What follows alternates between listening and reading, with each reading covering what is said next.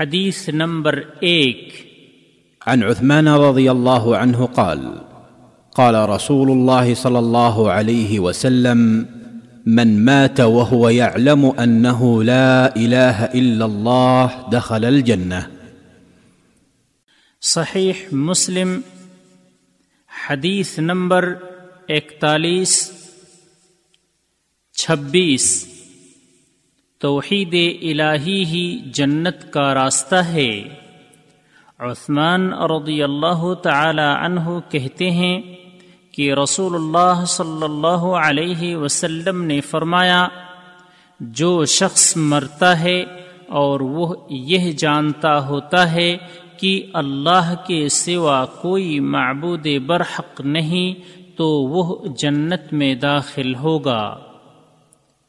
فوائد نمبر ایک، اس حدیث میں اس بات کی واضح صراحت موجود ہے کہ کلم توحید پر موت پانے والا اور کفر و شرک اور کبیرہ گناہوں سے بچنے والا قطعی طور پر جنت میں داخل ہوگا۔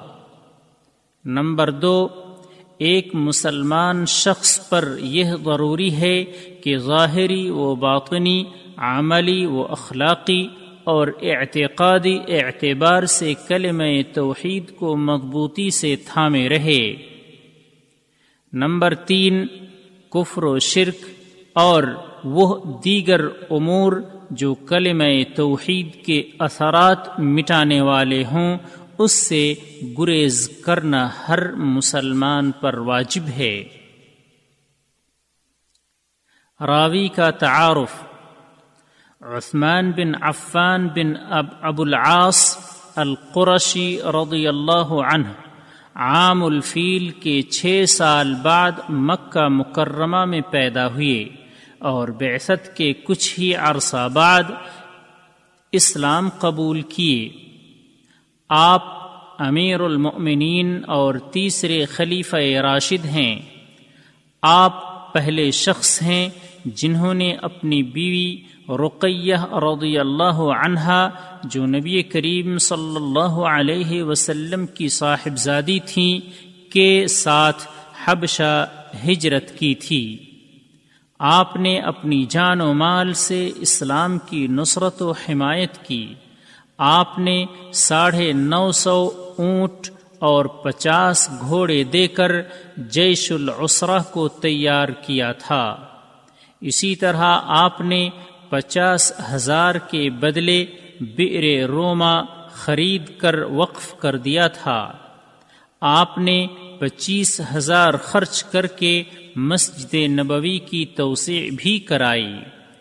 عمر بن خطاب رضی اللہ عنہ کی وفات کے بعد آپ سے سن تیئیس ہجری میں خلافت کے لیے بیعت کی گئی۔